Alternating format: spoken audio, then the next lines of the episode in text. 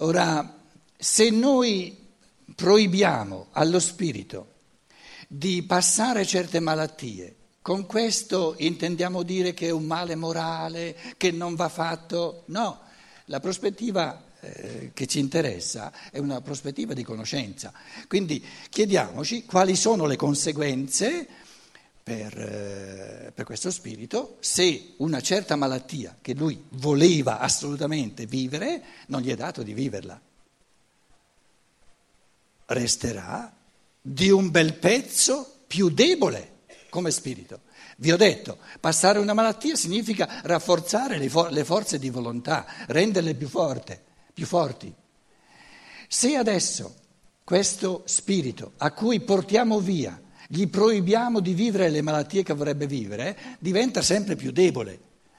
Uno spirito umano che eh, diventa sempre più debole, invece di, invece di di, dire, di immettere forze di volontà nel corpo fisico, essendo debole lui, indebolisce sempre di più il corpo fisico e rende passibile il corpo fisico di un sacco di malattie, perché il corpo fisico è debole, che non sorgerebbero e non sarebbero neanche previste se lo spirito fosse molto più forte, avesse forze di volontà molto più forti e potesse rendere più forte il corpo fisico.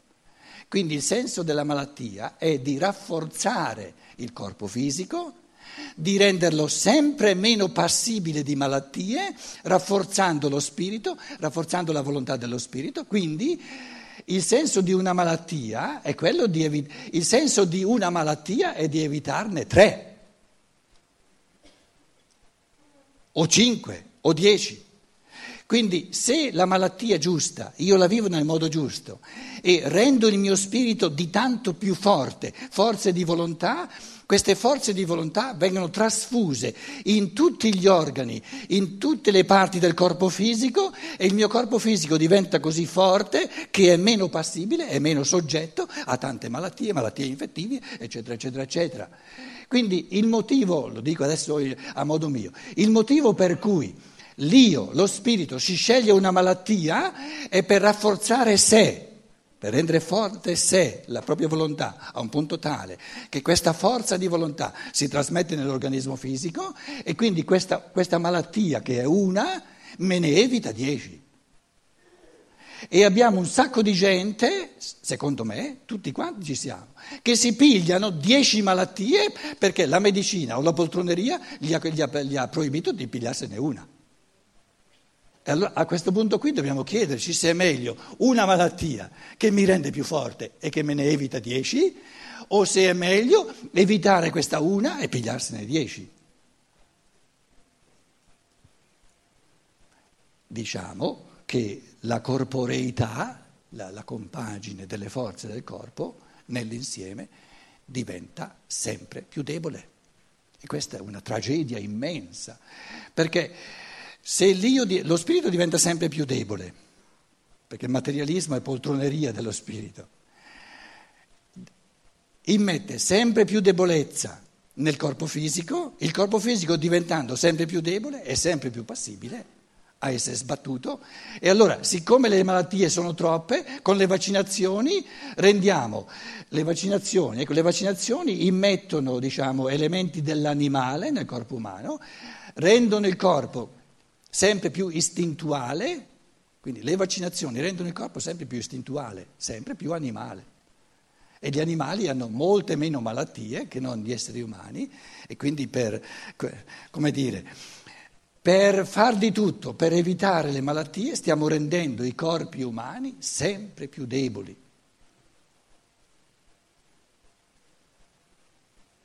Cosa c'è di male se il corpo diventa sempre più debole? C'è di male che la vita non, non può essere più bella, perché la vita è bella nella misura in cui ciò che vedo come vero, come bello, come buono, ho la forza di volontà sufficiente per realizzarlo.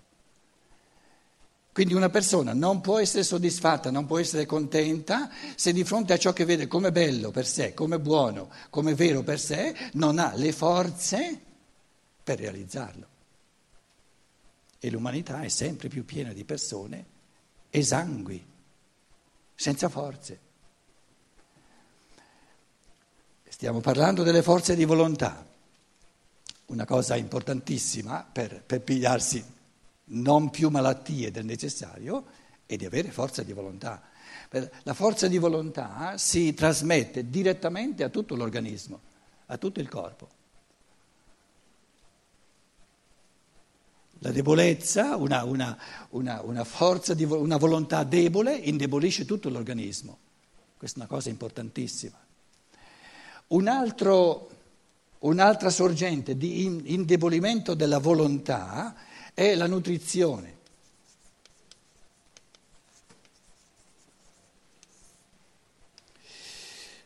L'alimentazione. Ci sono due tipi fondamentali di nutrizione.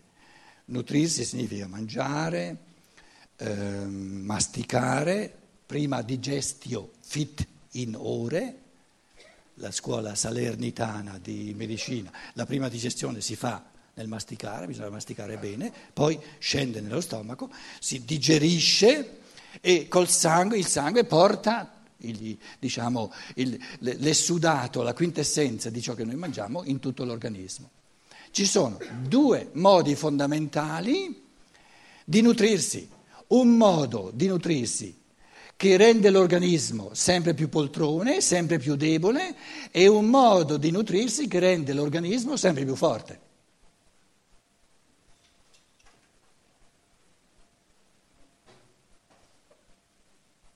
Voi mi direte come ci arrivi tu a questa...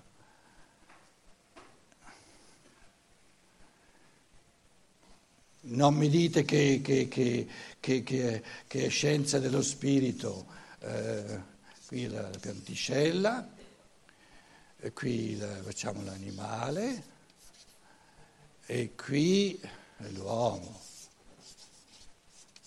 Insomma, più o meno.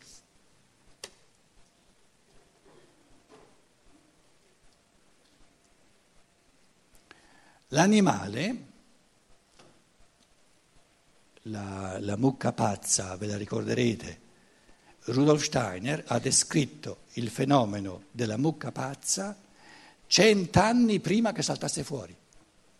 E ha detto quando l'animale, l'animale normale, non il leone, eh, la mucca, la mucca, cominciasse a mangiare qualcosa di carne, le cellule del cervello si, si, si, si impappoliscono a un punto tale, si impappolano a un punto tale che diventa pazza e ha descritto perfettamente il, il fenomeno della mucca pazza.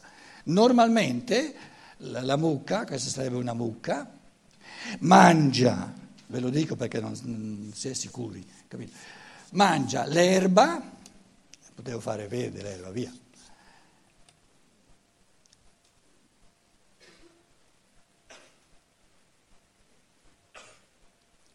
La trasformazione che fa passare il vegetale al livello animale è un processo di metabolismo, è un processo di metabolismo, di digestione. Adesso l'essere umano mangia un pezzo di manzo, la mucca mangia carne animale.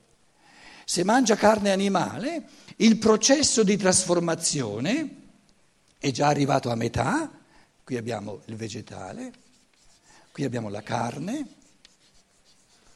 E il suo stomaco, se mangia carne animale, il suo stomaco fa soltanto questa metà del cammino, l'altra metà l'ha lasciata fare all'animale.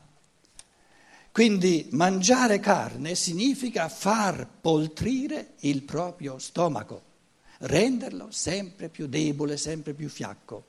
Io non vi sto dicendo diventate tutti vegetariani, eh? non predico, non faccio moralismi.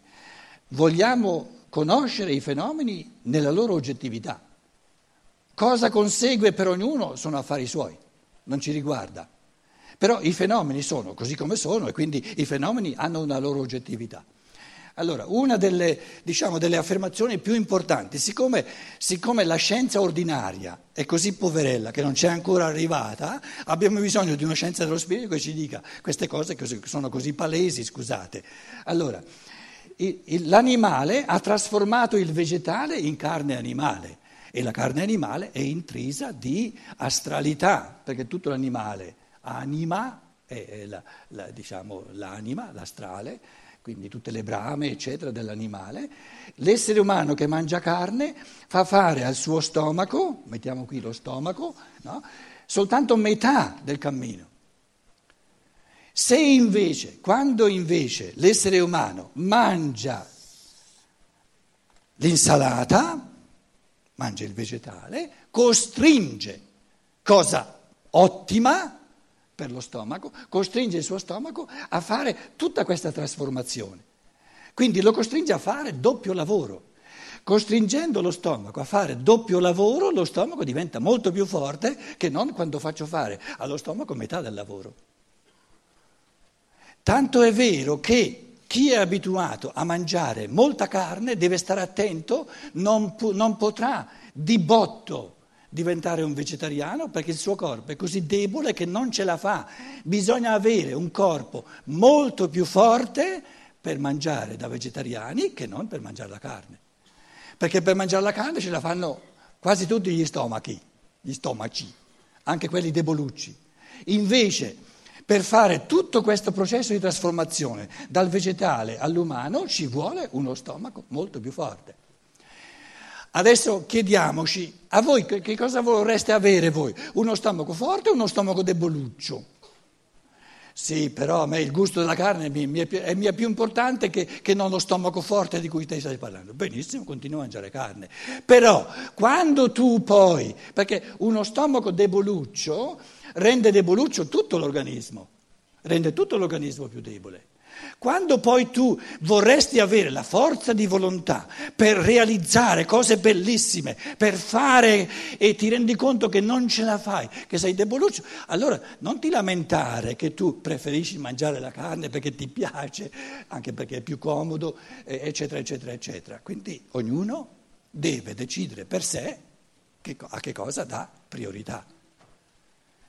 Quindi a noi interessa, e ne possiamo discutere dopo, eh, io adesso vi sto soltanto eh, dicendo eh, ehm, diciamo, diciamo, quello che un pensare diciamo, pulito, ma mi sembra così papale che la, l'oggettività delle cose è così. No? Perché ovviamente la carne animale, l'animale si è nutrito del vegetale, quindi ha trasformato, è così logico. Tutto questo processo di metabolismo dell'animale ha trasformato il vegetale in carne animale. Io prendo la carne animale e faccio fare la, il cammino di trasformazione il lavorio di trasformazione che il mio stomaco deve fare per passare da carne animale a carne umana è molto di meno, quindi lavorando molto di meno eh, acquista molte meno forze di volontà e quindi forze corporee, è meno robusto che non mangiando il vegetariano. Si penserebbe il contrario, invece è un pensiero, è un pensiero sbagliato. Ora, permettetemi di dire un'altra provocazione al pensare. Se le cose stanno così, come io ho cercato di dire, e mi sembra oggettivo, allora secondo me consegue che non esiste uno spirito umano proprio non può esistere, così stupido, da incarnarsi con, con, con, con la volontà di mangiare carne animale. Secondo me, siccome è nella logica dello spirito, del, diciamo, della sovracoscienza, dell'io superiore, dell'io sovraconscio, no? di essere saggio al massimo, parto dal presupposto che qui in sala e in tutti, in tutti eh, gli spiriti degli esseri umani nel mondo incarnando in ognuno di noi c'era la volontà dell'io superiore di mangiare il più possibile non carne animale, con tutti poi altri problemi per gli animali, eccetera, eccetera, non li ho neanche toccati, tra l'altro, no? ma di mangiare, di mangiare vegetale, di mangiare erba. Se questo è vero, significa che noi con le nostre voglie, con il nostro egoismo, con il nostro comodismo, mangiando carne, come dire, infrangiamo, andiamo contro continuamente, contro la volontà del nostro io superiore che si è riproposto di essere il più forte possibile mangiando il vegetale e questo l'io inferiore che si mette contro la volontà dell'io superiore indebolisce sempre di più le forze di volontà. Indebolendo sempre di più le forze di volontà si è diciamo, eh, soggetti a sempre più malattie, perché il corpo diventa sempre più debole.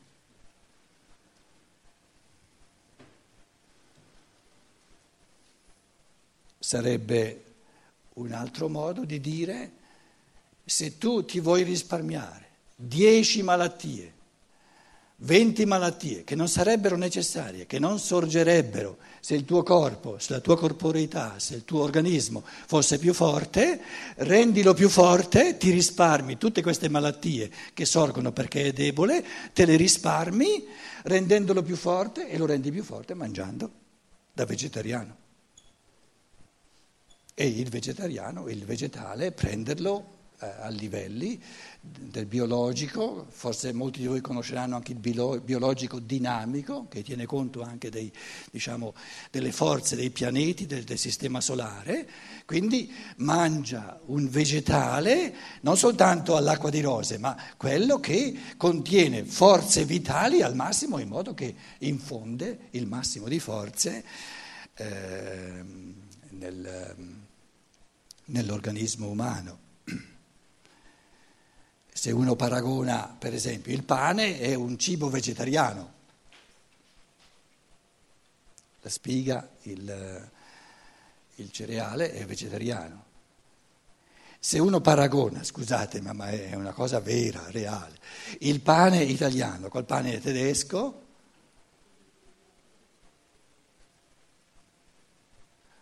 una pagnotta italiana cosa mangio?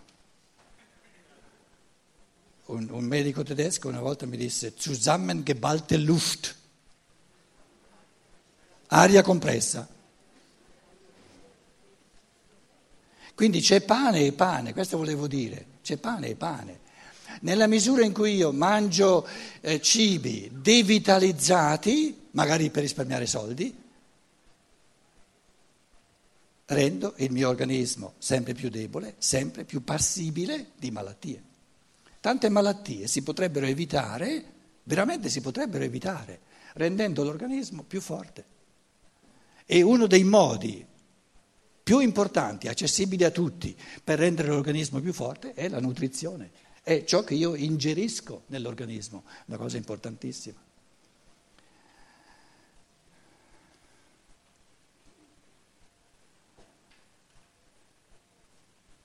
La domanda della volontà è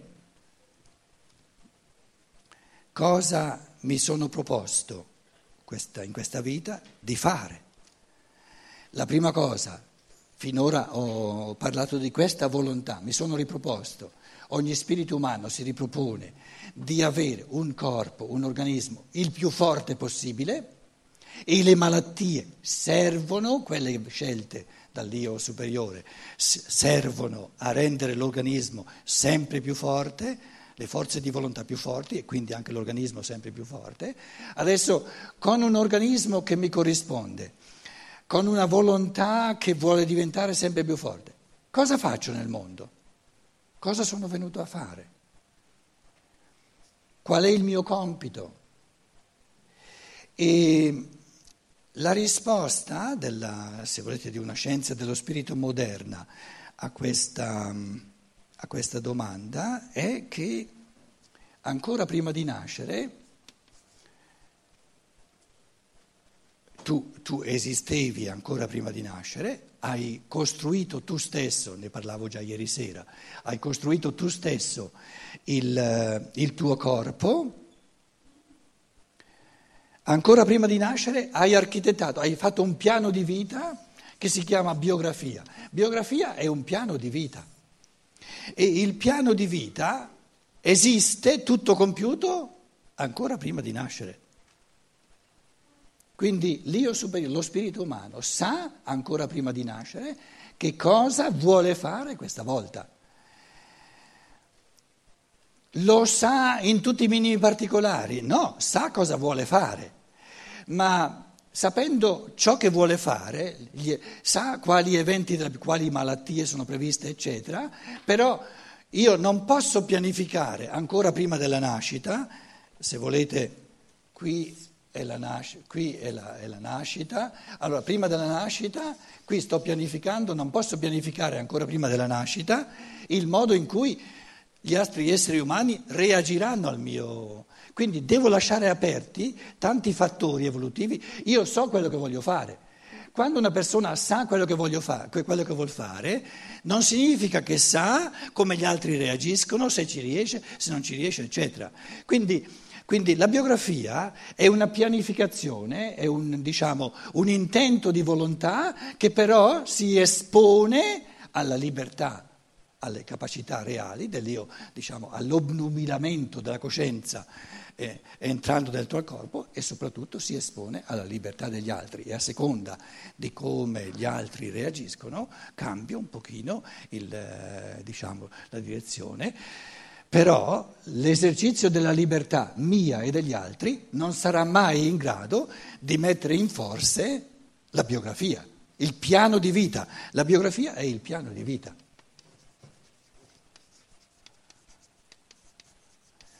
Quindi il piano di vita è la volontà del mio io superiore, è la volontà del mio spirito, è ciò che è venuto a fare.